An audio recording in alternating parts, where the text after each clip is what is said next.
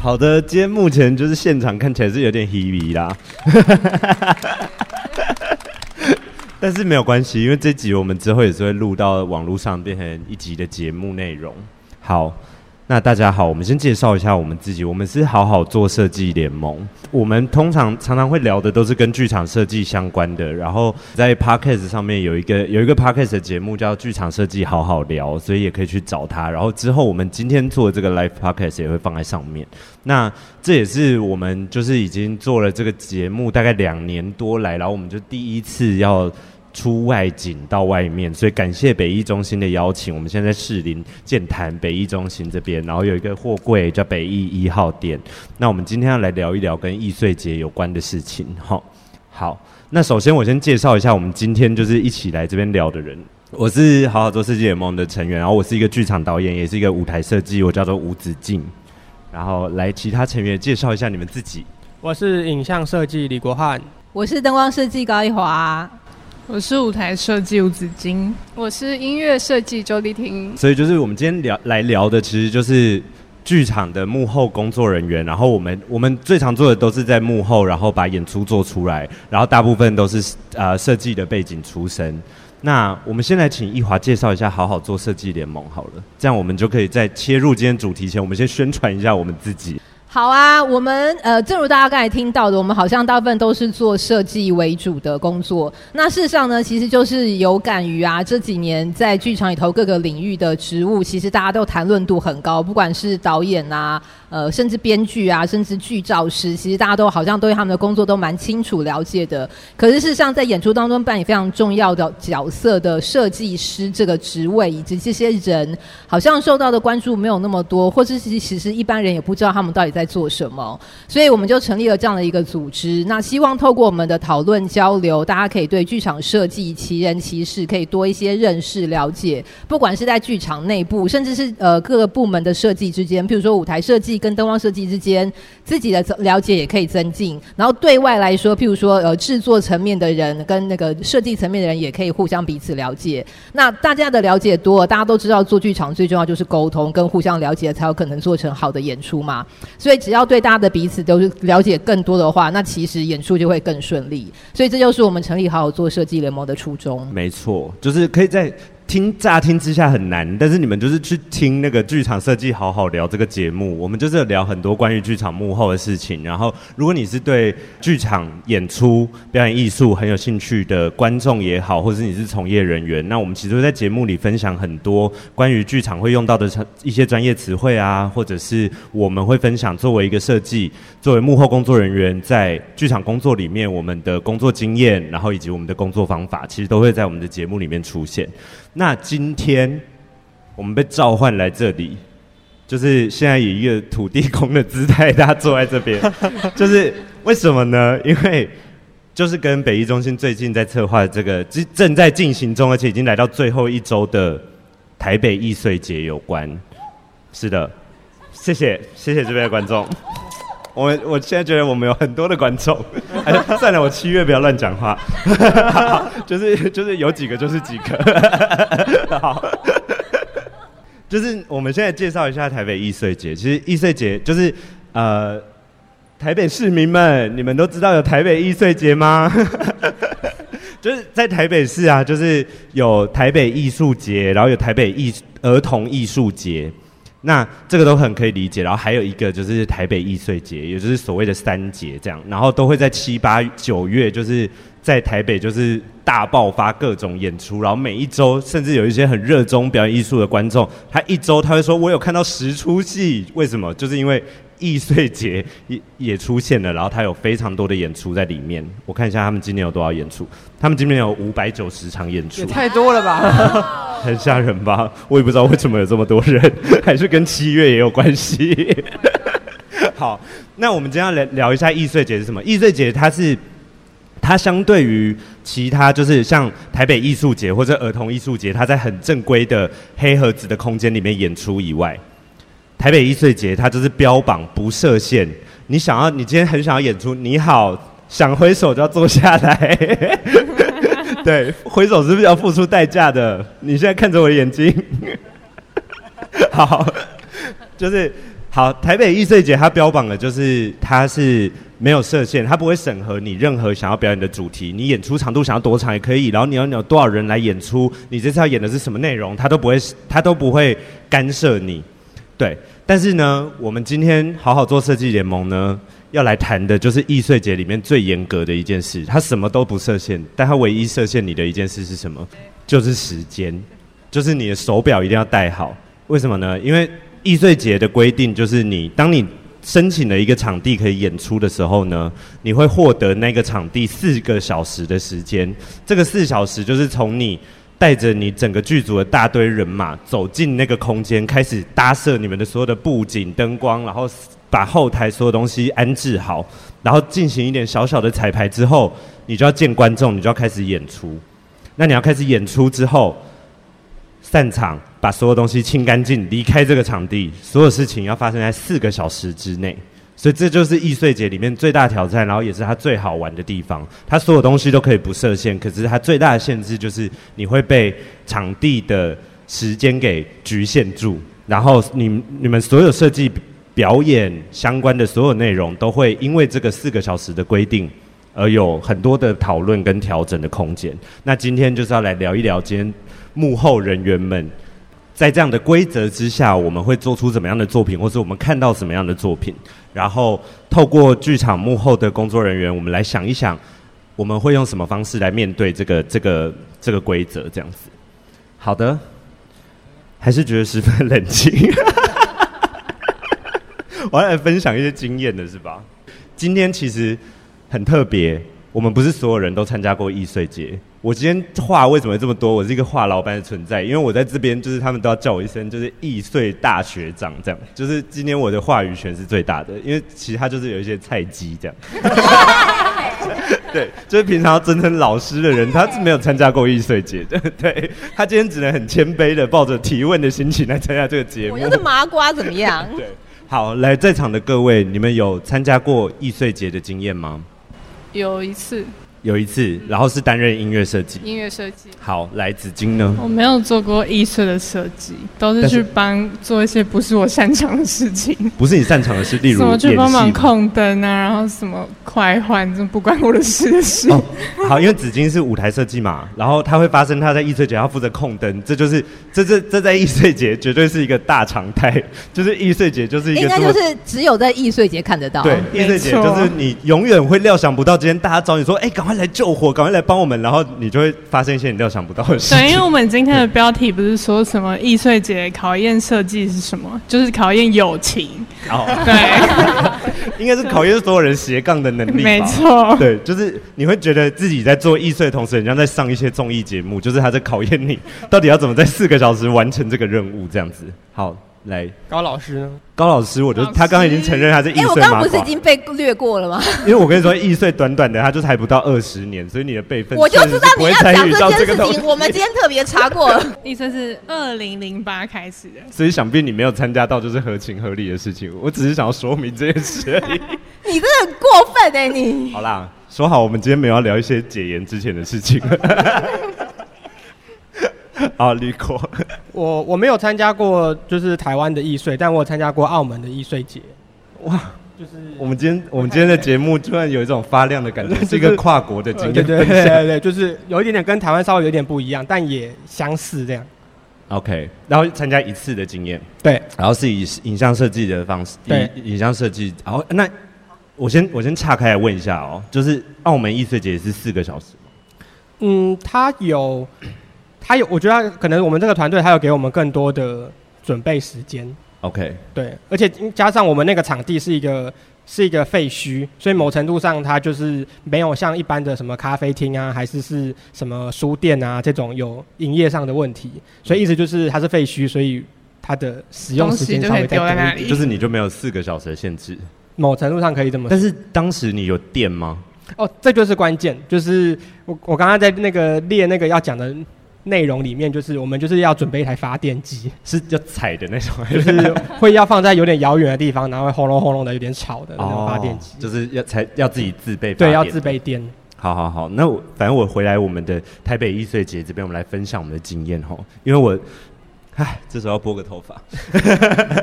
就是学长，学长在参加易碎节的经验呢，确实有各种就是充满挑战的场地。刚刚有聊到电，就是但是因为一个愿打一个愿挨，你一定会透过场刊，你就会确定你要用的场地是什么，然后你要上去抢档期。我聊这个四个小时之前，我要先聊前面会发生什么事。我现在决定了，就是一开始呢，就是主办方就是北艺中心他们会公布说，我们今年提供哪些场地。然后你就会，你这时候你就要去看说，哎，哪几个场地我有兴趣，我感兴趣。然后你就要约场刊的时间，你就要登记，然后你就要去参加场刊。然后场刊完之后呢，你会得到一张单子，就是确定你有去场刊过。然后你就要签名在上面，就是确定你今天来场刊过，然后盖章之后，你要把它寄回去给主办方，然后确定你有完成场刊这件事，然后他就会开启可以让你登记这个场地。它前面其实是很严谨的一个过程哦。我们一直说它很不设限，但它其实很严谨。然后大家就要去抢那个场地。那所以你透过场勘，你就会知道这个场地遇到的限制是什么。因为早在我们大概将近十年前参加易碎节的时候，其实大概有超过一半的场地，它其实就是可能就是没有冷气，然后或是在户外，包含在户外的这些场地。那你你去场勘过程，你就会考量到说，哎，到时候作为观众，我进来的时候，我的体感会是什么？对不起，麻瓜有问题。好，所以这个场地是你可以自己先选，还是你是被 assign 的？当然是我们可以选啊，因为我们我们是充满充满艺术灵魂的创作者，我们当然要有这个权利。他说他 他会他会列出今年合作的场地，哦、但是你要去，所以大家才需要用抢的方式。对，大家需要用抢的，因为有很多场地它就是先天条件看起来就非常的良好，然后大家就很想要抢到它。那这个良好里面包含了什么？第一就是基础设备。就是说，它能够用的这个就是很幕后的考量，就是说它的用电量，或者是它到底本身有没有附一些灯具，然后它的音响设备有没有好，然后有没有冷气，这些就是我们基本一定会考虑观众的体感以及设计要操作，因为硬体成本这件事对易碎节来说，它一定是吃力的，所以这个就已经是优先会考量的。然后第二就是观众席的数量，就是这个空间到底够不够大。因为其实我们除了设定四个小时之外啊，每个团队其实我不知道现在的规定还是不是这样，就是你只能大概五个时段，五到六个时段，就是你不能，你也不能说我喜欢这场地，我我要在这边演两周，就是你也不能这么自私，这样，就是它是一个雨露均沾的设定，就是你最多就是同个场地你可以演五个时段，但是你可以，你可以同个演出在两个以上的场地演哦，其实也可以，但是就是就是这个比较少数的发生，好，好，那所以。在这样的经验下，我们就要去敞开。那敞开完之后，你就登记好，你就确定嘛。然后你就会在，你就会知道说，好，我要为了这个作品，然后在这个场地设计这个这个演出。那到了进场演出前，就是正式演出前一周，每个场地就会开始有所谓的，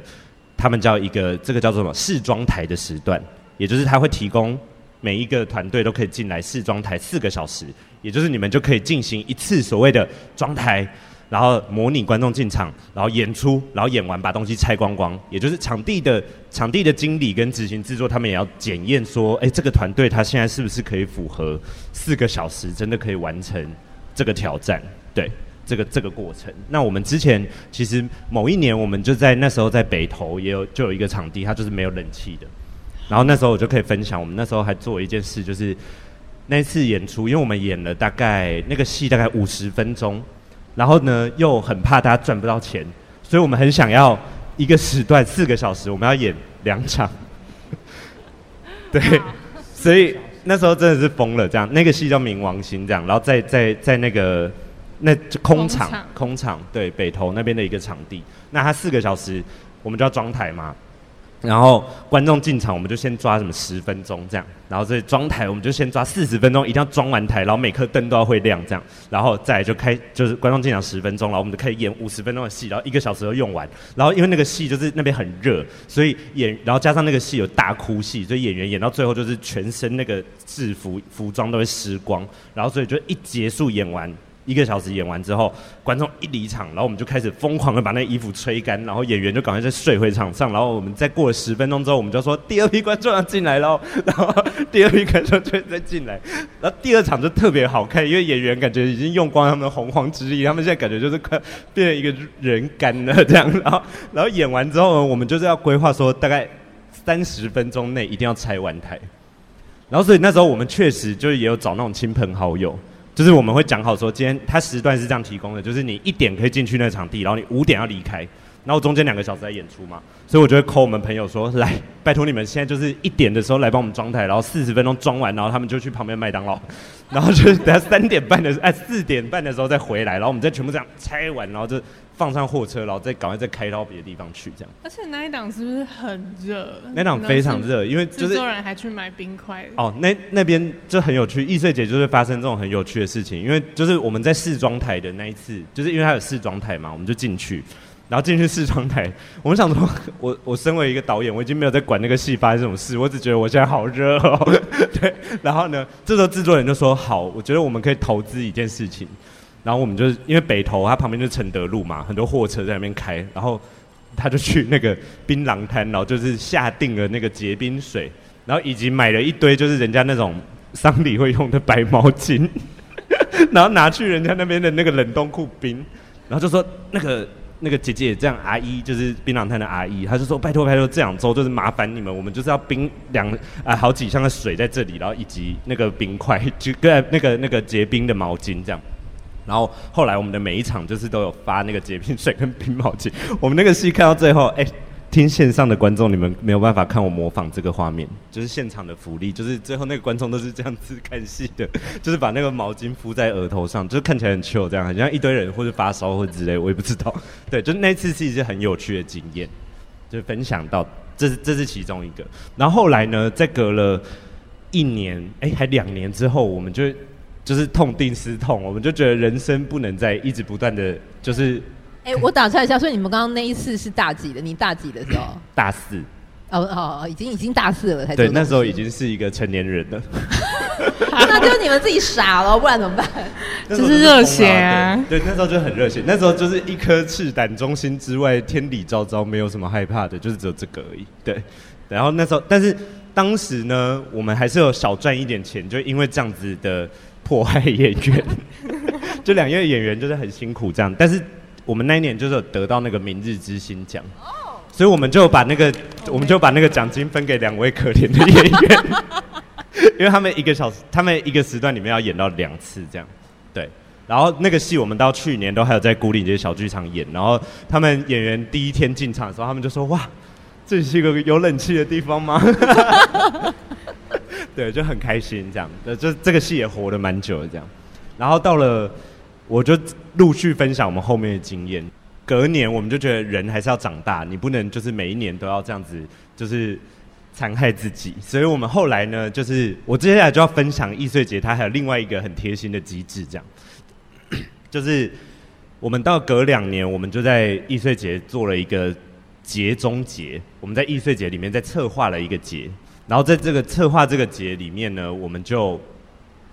在这个节放了五个节目，然后这五个节目每个节目都是一个演员的 solo，所以就是，然后那时候都发生在万华区。那这时候就要来分享为什么说易碎节还有一个方式可以加入，就是你其实是可以自己自带场地去参加易碎节的。那你如果自己带场地的话呢？易碎节就没有管你四个小时这件事情，因为他就想你都带场地来了，你就是你 就你就，你就他就不会有这个四小时。哎、欸，那那个自带场地的话，场地可以开放给别人吗？当然不是，就是看他们自己怎么谈呐、啊。我我我们自己谈到的场地，我干嘛分给别人？好好好好。今天节目的结论就是看起来很自私的一个 剧场人的心态，对，就是我们去谈到一个场地啦，那我们就可以使用那个场地。所以当时我们做了一件事，就是我先搜集，因为我希望做一个节中节。然后那时候节中节也是纯粹就是当时的目标，就是觉得我一定要人生做一次易碎节，是大家所有人都可以拿到薪水的。就是 我的目标没有为了作品或什么，就是完全是一个市侩的心情，就是觉得为什么做一些做一些，就是不能就是赚到钱这样，所以我就觉得节目的场次一定要多，然后我最好可以让我的观众就是他一个下午他可以看到三场演出，就是他就可以他就可以这个看完，然后再去看下一档。刚刚跑音乐对，那每个人我就是可以捞一千多块嘛。对，对，就是我当时是抱持着这个心情在进行。你的人设真的会改耶？对，我人设就一直在变，就是不再是当初那个只想要做好作品的人。对，然后当然作品的品质还是要顾啦，只是说。那时候我们就在抢场地嘛，就是在万华区那边，然后找到好几个场地，而且有很多很有趣。因为易碎节最棒的就是你在同一区，你永远你平常在台北这样散步，像那些刚刚过马路的那些路人，他们根本不会发现台北市有多少有趣的场地。对，所以这样也要被他骂。对，所以就是我们那时候在万华区，它就有一个天桥，它很有趣，它就是一个户外的空间，然后是一个环形的天桥，然后那个天桥就平下面就是车水马龙。但是你上面，他就开放那个天桥给你表演哦，然后你就那个他天桥自己可以绕一圈，然后他开放的场地就叫做天桥这样，然后然后反正我就觉得那场地很有趣，我们就 booking 下来了。然后旁边又有一个很有趣的园区，就是剥皮寮，剥皮寮那边本身就已经有一些整治好的空间，然后他们也开放了好几间，我们就赶快也去抢了两间下来。然后在旁边又有一个青年旅馆，然后青年旅馆的楼下，它就又开放一个也是神秘的空间，它就是一个就是类似餐厅，然后它有一个吧台，然后它就开放了那个空间也可以表演。然后我们就想说，哎，抢下来，管他要做什么，先抢下来，然后我们再来想一下剧本要写什么。对，因为我的目的就是脚程一定要在一个下午，观众至少可以看到三档戏。我那时候对全剧组全剧组说的就只有这个而已，就是不管内容了这样。然后我们就做了这件事，但是后来呢？舞监跟制作人就说：“但我们现在还是得面对现实，就是四个小时这件事到底怎么办？而且我们四个小时，我们同一个剧组，我们在万华区，我们有没有地方？然后四个小时，我们每天货车都要这样开来开去吗？于是我们就做了一件事情，其中我们这样就不刚说的播了四个场地，那我们另外就在加租了剥皮寮的其中一栋，然后租了那一栋之后呢，那两周那一栋就是我们的，所以我所有的我的所有的。”呃，节目的道具，我就全部每天演完，我就会回到剥皮寮的那一栋里面。发生什么事？我刚刚讲的这件事是要被抓的吗？救护车，救护车。对，好，就是。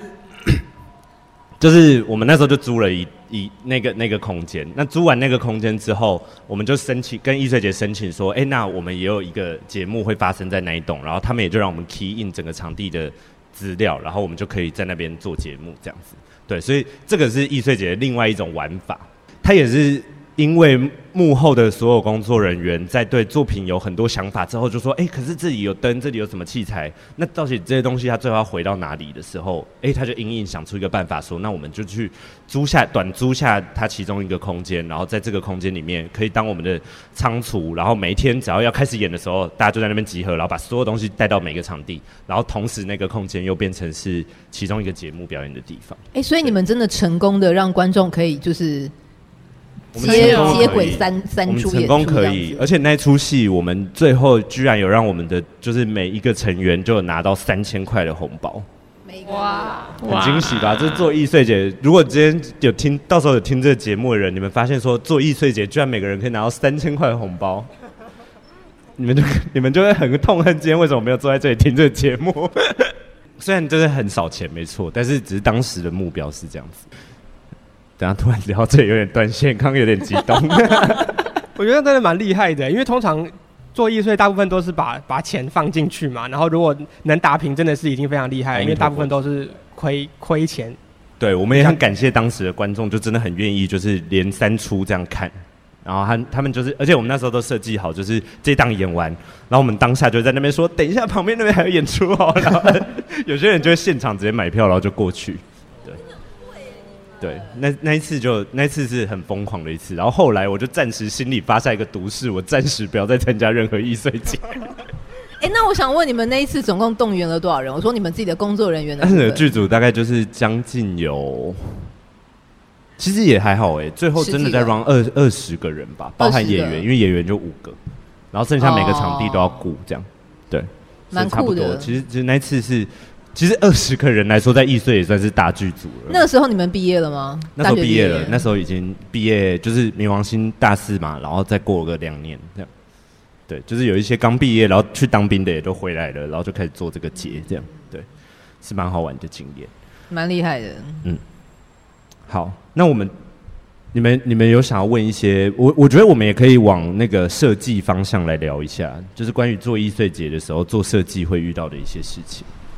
我们稍早其实有跟霞宁聊一下，他今天没来，但因为他毕竟也是做了很多易碎灯光的人，嗯，然后他讲一个蛮重点是说，对他也是学长啊，学长，对啊，对。他是讲一个重点是说，平常我们在正规的剧场里，你其实因为那个设备什么都很完善，所以你想做什么就就是考验你的想象力。可是易碎最大的限制就是每个场地，比如说它插插座可能就是只有两个或者什么，就是空间本身提供了非常多的限制。嗯，然后可是设计好玩，就是说你要怎么利用那些限制，然后做到你想做的事情，或是让那个空间的特色也被你的设计呈现出来。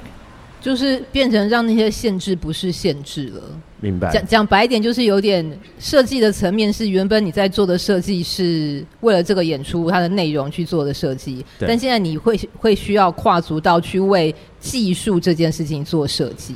对对对，所以才会有什么大家做自己做一些小 dimmer 旋钮这种事情。哦，对对对对对，他可能租不起。什么 MA 控台，但是你就要自己想办法接电，然后想办法控到，比如说也不可能是，也不一定会是剧场灯，可能是很多的道具灯，一堆台灯，然后还有轨道灯，对，轨道灯这种比较低配的设备，可是它其实还是可以做到很多有趣的效果。然后就是你连有时候连要可以控制灯都是一件很奢侈的事。讲到这个，我觉得有一个有趣的事情可以分享，但是目前跟设计无关。就是我先说，我们第一次就是冥王星那个演出嘛，就是他一一个时段要演两场，所以装台时间真的很短。然后呢，我们就要又要装台的时候要绑那个轨道灯在，就是旁边它很像一个水管还是什么的地方，就是其实有一点危险的地方。提醒大家做艺穗节还是要注意安全，就是不要玩命。但是其实是有一点好笑的事情，就是反正就是。它其实因为那天花板很矮，所以其实那个灯大概只离我们头大概一点点的距离而已。然后那个灯都已经调好了。然后我们首演那天，我们编剧就刚好坐在那个灯的下面。然后他就演到一半的时候，他就一直觉得上面好像有东西在晃。然后他就自己有心理准备好。然后真的演到某一个就是将近高潮的时候，那个轨道真的像是一个走 Q 一般的，他就突然这样掉下来。然后那个我们编剧就是他身手矫健，他就是突然手就那样举起来，然后他就把他接住了，所以没有造成任何人员的伤亡，但是就是提醒他注意安全，因为他接住了当下，我坐在控台那边，然后我就觉得哇，好好看哦，还不是担心他的安慰。但那颗灯就是是亮着的状态，就是我们就很明确的看到演员的面光啊，突然就歪掉。就是突然有一种你逃的刷这样，就是就是突然就哎、欸、就按掉了这样，然后他就这样举着，而且后来不知道怎么办，你知知道这件事怎么解决的吗？他一直 hold 在那，他站着，然后把剩下的二十分钟等完。我猜对了，对，他举着二十分钟。然后从头到后面，后面他变发牢骚。然后因为那时候大家又很年轻，有没有？就编剧自己看到那个剧本演完，然后他也看得很入戏。然后他看到最后，他自己看那个戏就很难过。然后他就，然后你就看到那个灯一直在发抖。然后演员脸上的光就是一直在晃晃。这个很好笑 哎、欸，这很疯狂吗？非常好笑、欸。提醒他要注意安全啊。对。是吴霞你没固定好吗？那一次是黄彦勋。好哦，竟然点名，还在这边直接就是点名一些那个可能现在在里面进剧场的人。其实做我不知道，如果像音乐，我们等下也可以再回来聊一下灯光。就是像音乐，你通常，例如说周丽，你那时候做艺穗的经验，对，你有跟着前期就去场刊或者什么的？我好像我好像有，但是因为真的太久以前了，其实我真的什么都忘的差不多了。嗯、我记得好像有去场刊，然后李演的。对，就就这样。钟声还没敲完。我今天节目是预计想要录录到九点。OK，就是，但是你你有印象说场刊这件事，那时候有看到，就是你你看了什么？对，我觉得就是一个很空的场地，然后就是那时候我记得条件没有说真的很好，然后就是什么东西都要自备，然后也没有灯，然后。电我忘了，但是我那时候没有音响设备，所以后来他们一开始是原本是拿了一个小蓝牙，就发现真的完全不行，所以后来有去再去借了就是比较大大颗的去摆，就是米波罗这样子一颗去摆。哦，就是我们现在那个演出现场，哎、啊，就是现在 Podcast 现场的这个。对对对对，但其实这个大概就是极限，也是他们最快可以找到解决的办法。对，然后就结束了。那我可以分享，刚刚我们讲那个天桥，我之前做一个天桥的节目嘛，然后但是当时就是确实器材付的就是一台这个米波哦，然后下面又全部都是车子一直在过马路，然后我就想说这么大一个天桥，然后我只有一台这个，我到底要怎么办？然后最后呢，这有趣的就是我们也是 黄彦勋，黄彦勋帮我想到一个很棒的办法，他说我们去借那个导览用的子母机。然后就是观众，就是有买票的人就会获得一个子机，然后演员就是因为他是 solo，所以只有一个演员，然后演员就是拿到那个母鸡，然后他就是从头到尾讲话，就是观众只有观只有有买票的人才听得到。酷。对，然后我就顺便我也不用做那个验，就是验票还是要验，只是我就不用特别去拦那些路人，因为其实路人。他们可以来围观，可是他也不知道这出戏到底在演什么，因为只有嘿 嘿买票戴耳机的人才会知道。好聪明哦！对，然后我就觉得这个也是因为现场其实很有趣，对，因为他会，我们等下后面可以聊一些关于呃大家在所谓的非典型空间，就不是剧场专业正规的剧场空间以外的场地做表演的经验，因为我觉得这易碎节就是一个会激发你各种。想象，然后你为了求救，就是救自己，然后救演员，就会生活智慧大爆发。对，你就会想出各种办法。因为我当初也没有料到，说我居然居然会使用到那个就是导览机这件事。而且那时候还，我那时候还问了一个同学，就是那个天线到底要怎么接，就是还要加强它的讯号。然后大家就在那边缠那个，到处在那个天桥上面摆那个天线。然后为了让观众是可以可以就是顺利的。接收对对，接收到那个，因为那个演出它其实很有趣，就是它一个小时快要一个小时的演出，从头到尾就是演员都是一直在跑步，他一直在那个天桥上跑步，然后他边跑步，怎么听起来你的演员都有点辛苦啊？对，这是他们。对啊。那希望不要有一些就是演员在听这集节目，就以后听到我邀请他们演出，他们都在发抖，他们想说演出费我要开高一点。对，就是他。但是他真的很会跑，所以他就真的可以跑一个钟头，他不停，而且他边跑他边讲话，而且中间有一些有一些段落是他跑一跑之后，我要说你突然不讲话，然后你要爆冲五圈，然后之后才能再继续讲话，然后继续讲话。同时他，他跑的时候，观众有的会跟，有的就停在那边看。就是当时就有观众是从头到尾真的跟着跟着跑的。但是那个是很少数哦，就真的觉得在看沉浸式。对对对，我们要把那个天线布那么满，就是因为有很多观众，就是我们就是就很容易放弃嘛。对，就是去健身房可能只会想听音乐这种感觉，就是 就是有些人他就是带了，然后开始跑了一圈之后，他就觉得不行，人生不能这样下去，然后他就会站在那边把整个演出看完。OK，但是他。我觉得站着也是一个很好的体验，因为他会看到演员跑到离他非常远的地方，然后但是声音还是很近，有有到他的耳朵里面，然后讲他关于他在工作分享，就是这个演员在分享他做剧场工作以外的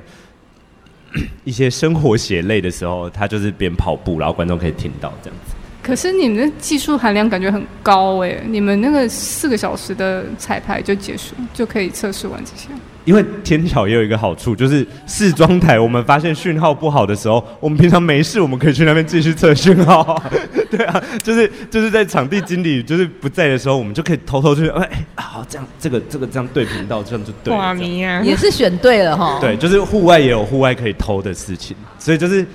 一些小配波啦。对，但是室内会关门的场馆你就没办法这样了。对，所以就刚好有这个，然后这个也是因为你有。呃，声音的限制，然后它就会直接影响到说你怎么配，然后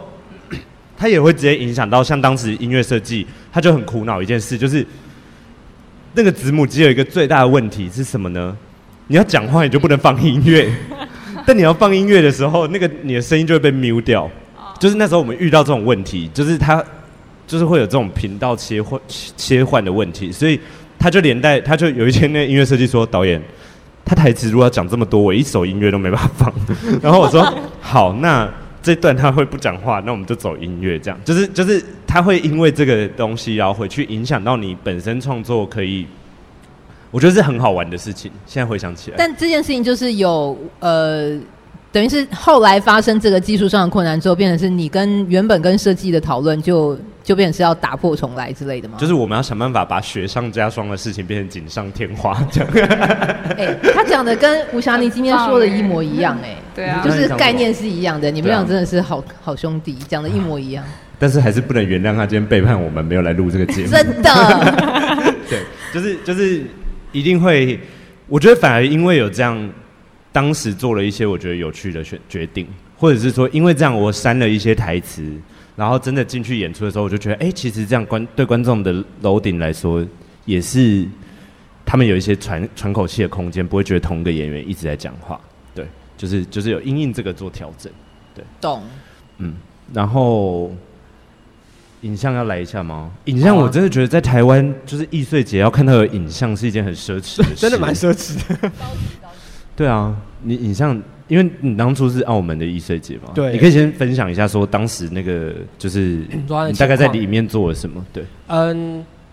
说起来真的蛮奢侈的，因为就是不瞒大家说，我那个易碎节我用了六台投影机，哇，super 奢侈这样，就是可是然后可是它它有一个一个条件跟你刚刚说的有点接近，是我们那个也是户外演出，它是在一个废就是废弃的船厂。所以意思是它某程度上不受时间限制，也就是我们就是可以，就是随时闯入，对，随时可以闯入。然后撇开这个硬体，就是有人资有有单位资助之外，就是投投影机本身。然后我觉得在做这个易碎本身，我觉得场勘真的很重要。诶，像刚刚你就有提到的那些电源啊，然后还有摆放的位置等等，就是跟还有跟空间这个这个东西，我觉得完全是是。嗯，易碎或者是说在做非典型的演出空间的非常非常重要的考量。嗯、像我们当时，嗯，那个废弃船厂，它那个废弃的程度是到第一步是我们要先去探勘观众能脚能踩到哪里，意思就是他们可能再多踩一步就会直接掉进水里面，或者是再多踩一步那边就是有一些什么。钢筋还是什么，就是废弃的木材，就是会被刺死的之类的。反正就是我们要先吃，好危险。观众是要买票的吗？还是受刑人参与？他们应该是要买，他们要买票的。对，反正它就是一个有点危险的场地。然后 听起来蛮想去的。对，然后但是那个后来灯光设计用了一个非常聪明的的的方式，就是让观众圈出一个区域，他就用用光区把那个观众可以脚踩的地方，就是全部都点亮。灯光设计是庄之恒，对，所以意思就是观众就不会，就是除非他们要要就是他们进入到黑暗的时候，他们就会知道就是那边是危险的区域，这样子就不会就不会乱走，对。然后也因为这样子，所以第一步就是嗯，除了像刚刚说的电源，我们是自自备的，不是自备，有人资助发电机，然后牵电之外，然后还有对我来说，确定观众的动线。是蛮关键的，然后确定好观众的动线之后，就是就可以决定我的投影位置。哦，因为你有六台，然后怎么放，他们怎么看，其实是很重要的事情。对，我们就是一路从嗯还没有进到那个废弃的船厂的外面的那种，就是怎么说，进到船厂工厂外面的那个那种乡乡间有路灯的的户外的。小路就开始投影了，嗯、就是就是从从很远的地方，就是一路投到投到里面，然后到里面就是一个环形的空间，这样，就是这个是因应那个空间而而建制，特别设计，对对对。对。然后除了就是这些限制之外，我觉得还有一些点是，例如说，我那时候就还蛮蛮告诉自己，就是影像的 mapping 就是要走不完美 mapping 的路线。意思就是因为它的虽然投影机就是是我们有获得一些权利，可以就是好好的放在那边，可是某程度上它的嗯，可能观众踩踩地板啊，然后可能会有一点晃动啊，或者是什么，就是它本身就跟剧场的观赏逻辑不一样。懂。所以我觉得好像要把那个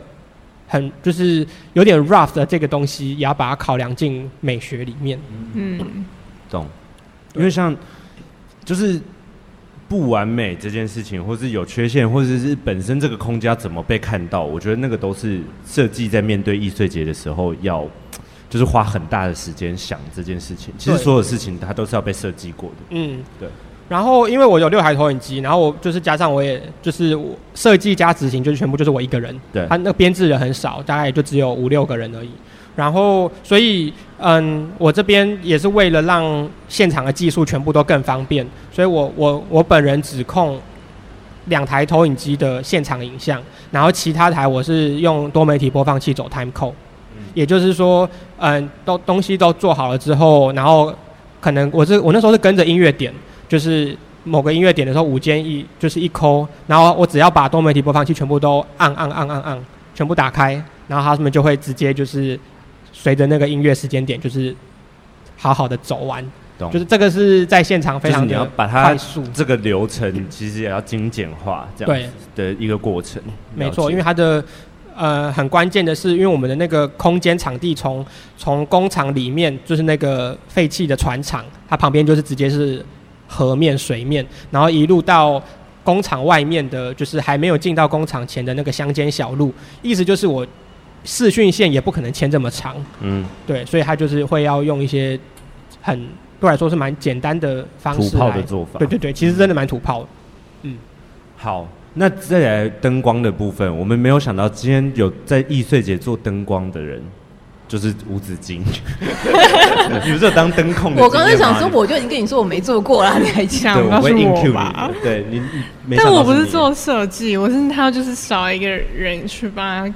但那时候它灯光大概复杂程度到什么？那个演出在湿地，然后他他也没有租什么剧场灯，所以就是一些灯管啊、灯条啊、轨道灯，转一转，对，开一开。你用小小 Dimo 看，就是用小 Dimo 这边转来转去转来转去，然后出事我也没有办法负责。嗯，对，就是他都只能做到这种很简易的的操作。对，嗯。但我有在这十年间啊。怎么会觉得上一次参加易碎节居然是十年前？就是好啊，我们关于年纪的事情 就先不要谈。可是说真的，我觉得易碎节技就是对技术设计层面越来越好的一件事，就是因为其实有很多小的灯具，或者是你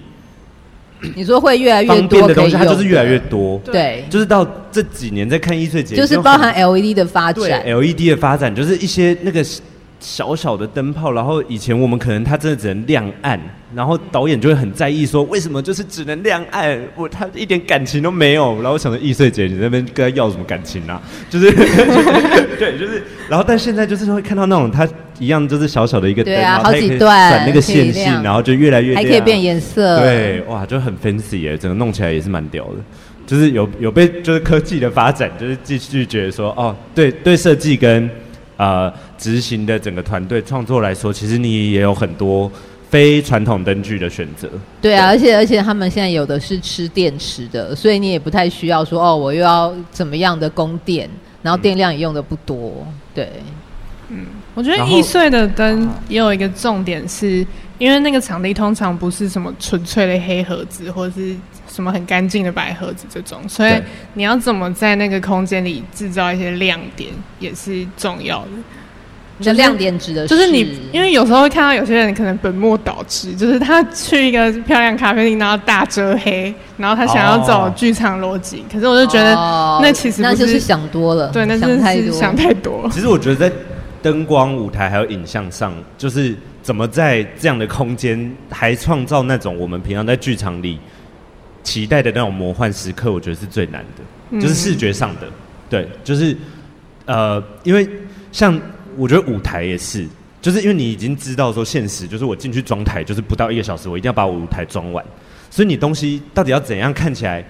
不要太阳春，也不能太刻意，又不能太刻意，就是觉得好像你硬放了一个东西进来，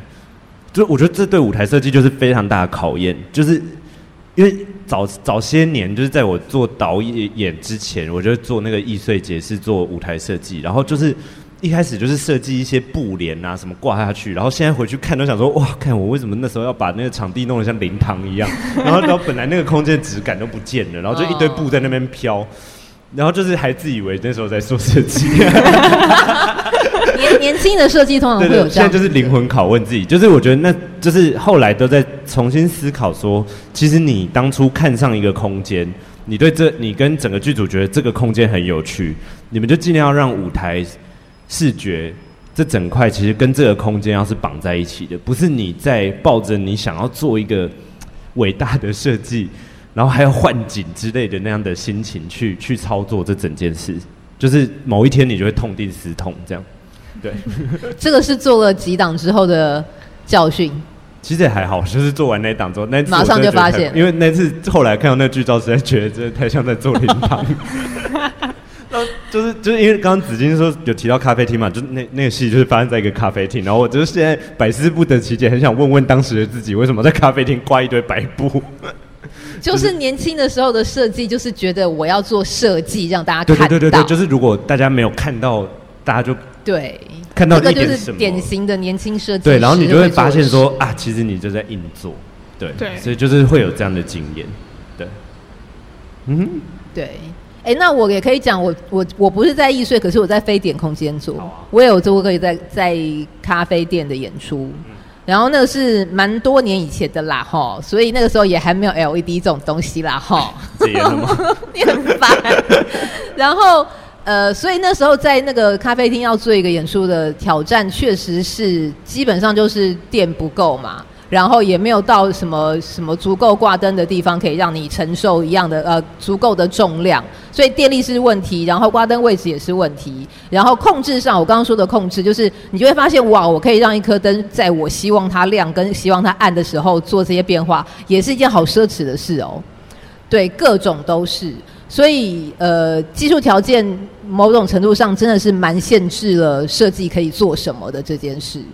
对，所以居然是呃，很多时候你得要妥协嘛。那不能妥协的话，就是看呃呃别人可不可以妥协。嗯，对，别人也不能妥协，那就是那就是往后退，然后看最后可以给到什么样的程度。我遇过一个经验，就是易碎节，然后那次呢，我是做午间。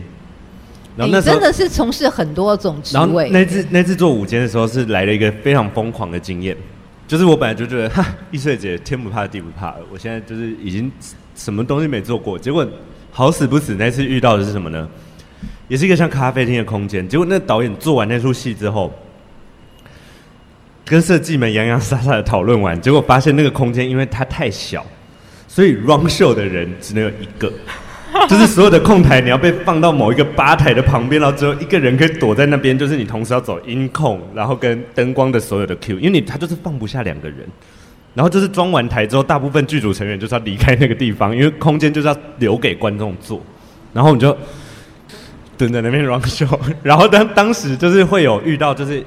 这时候就是灯光设计要请有一些地方要请设计妥协的，就是我真的没有办法同时够完，然后 就是就是又要走那个，就是我顶多可以就是。按下去的同时，然后亮面光这样，但是他没有办法面光跟顶光一起亮。哎、欸欸，所以你根本不用抠 Q，你是自己走 Q 是吗？对对对，我根本就我的 Q 表，我只要过自己过就好了。对啊，就是这样。然后而且连导演他都坐不进来啊，就是那那场地就是很小，然后他们很希望还是可以塞到二十二十五个还是三十个观众，但那个很小的空间，反正我就觉得蛮有趣的。所以我后来有因为这件事又要回去跟灯光设计协调说。你可不可以为了这个 run show 的现实来改画面？因为我就是不可能，我就是没有八只手，我不能同时转三个。好好笑哦！对，这个还蛮有趣的，这也是一个有趣的经验。就是灯光设计为了这个也是他要面对的现实，他就只好妥协。懂。哎、我觉得做易碎的演出听起来啊，虽然就是我没有做过啊，可是我觉得有一件事是，除了刚刚讲到的很多技术上的时间空间的限制之外，有另外一件事情是在一般做比较常规的剧场以后会比较比较没有那么的关切到的，就是观众这件事、欸。哎。Oh. 你做易碎节，其实你你要帮观众想的事情，比你平常做一般比较常规的，譬如说金黄式舞台这种，你要帮呃观众想的更多哎。确实是，而且是连设计都会需要帮观众想。没错，不是只有那个导演或是表演。其实包含就是其实很多事情它需要观众的体感嘛，像例如说我们因为觉得太热，所以觉得一定要给他毛巾，就是这些事情，或者是说，嗯、因为我们真的很怕观众直接中暑在那边，就是昏厥，然后或者是。呃，在戏的长度，我觉得也是，就是就是 有些戏你就是空间那个已经小到快要窒息了，然后他居然要演一百分钟，你真的有时候会想说那个一一九先按好，就是很怕自己要准备昏倒了。对，就是戏的长度，其实整个剧组要一起对这件事有共识，就是我们要以观众的角度去思考，说他在这么拥挤的情况下，或者是他在很热的情况下，他到底看怎样的长度的演出是刚刚好的，然后以及这个刚刚前面一直反复提到的四个小时这件事，我们他能不能容许我们做一场演出演到一百分钟？这也是在做艺术的过程中会开始学到要。要控制这件事情，对，发出一个很大的责声，对，对，就是这个。因为我当初在那个蹲在那边同时抠的那出戏呢，他居然给我演了九十分钟，我真的是腿都要麻了。天哪，你那边蹲了九十分钟哦！哦，大家很可惜，那个线上听的朋友看不到那个导演做的示范。这样，然后当时本人又是比现在多十公斤，哦，就是真的是一坨肉在那里九十分钟哎。真的很辛苦哎、欸，就是那那次就很惨，然后我心中就觉得，我以后做一岁绝对不会超过一个小时。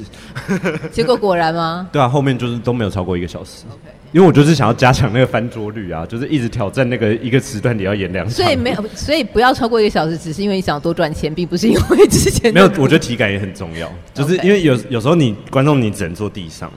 然后还有一个就是户外演出，就是户外演出，如果你要演到九十分钟、一百分钟，你已经有很多天后什么东西要考量了。嗯。然后你戏又那么长，然后中间又有很多危机四伏在等着你，因为不知道随时会不会来下一个雨。我就会觉得，我我现在目前心中就是觉得户外演出大概三十到四十就是最完美。你说演出长度哦？嗯。然后如果是爱看易碎节的观众，就是我现在在看个三四十分钟，然后我居然还可以赶下一场。